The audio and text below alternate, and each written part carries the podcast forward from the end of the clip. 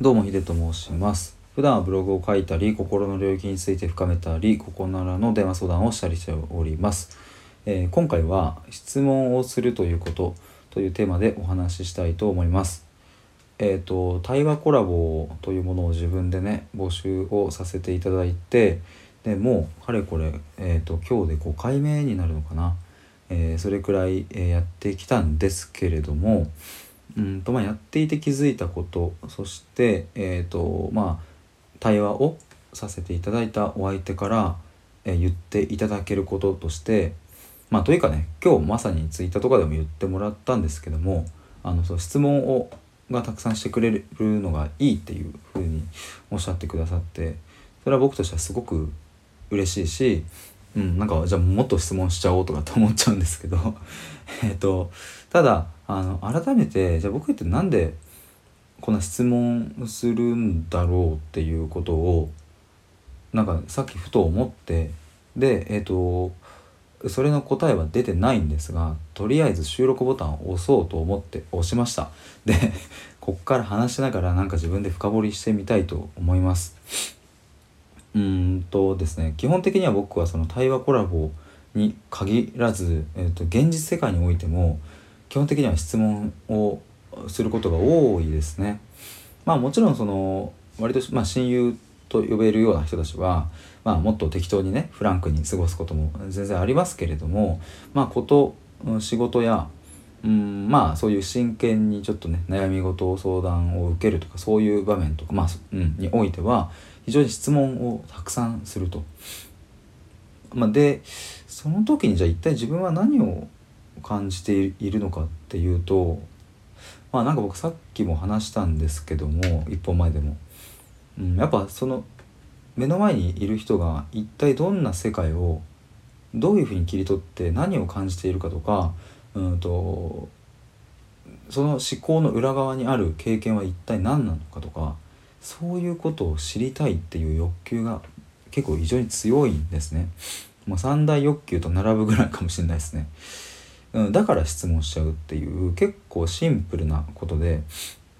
うん、だから基本的には、えーと、対話をしている時には質問が途切れるっていうことは起こりえないんですよね。基本的には。まあ時と場合にもよりますけれども、うんとまあ、とあるテーマでね話していて何かこうお相手から一言もらえばそこに対しての疑問点や聞いてみたいっていうことは、うんと、基本的には複数こうパンパンパンって思いついてあでもこっち聞いてみようかなこっち聞いてみようかなみたいなところで悩んでいたりするんで、まあ、基本的にはそういうふうに、えー、いつも感じているんですけどもうんでもそもそも何でそんな興味関心があるのっていうところですよね。今自分で話してて思ったんですけど。そしていつからなんだろう一体それはって思うと。そうだな。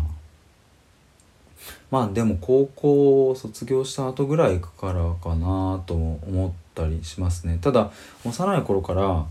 人はなぜ生きるのかとか宇宙って何だろうとかそういうなんかねえーと、根源的なテーマというかねそういうことを考えるのは好きだったかもしれないですね。好きだった上に、えーとまあ、小中高とねその中で、えーとまあ、精神的にも辛い経験を通して、うん、自分の中でどんどんどんどん深まっていったことも通してより他者のことを知りたいっていう欲求が強まっていったんじゃないかなっていうのが、まあ、僕の中での一つの答えです。であともう一個は今話して思ったのはある視点としては、まあ、自分のことを話すのがあまり得意ではないっていうことはあるかもしれないですね。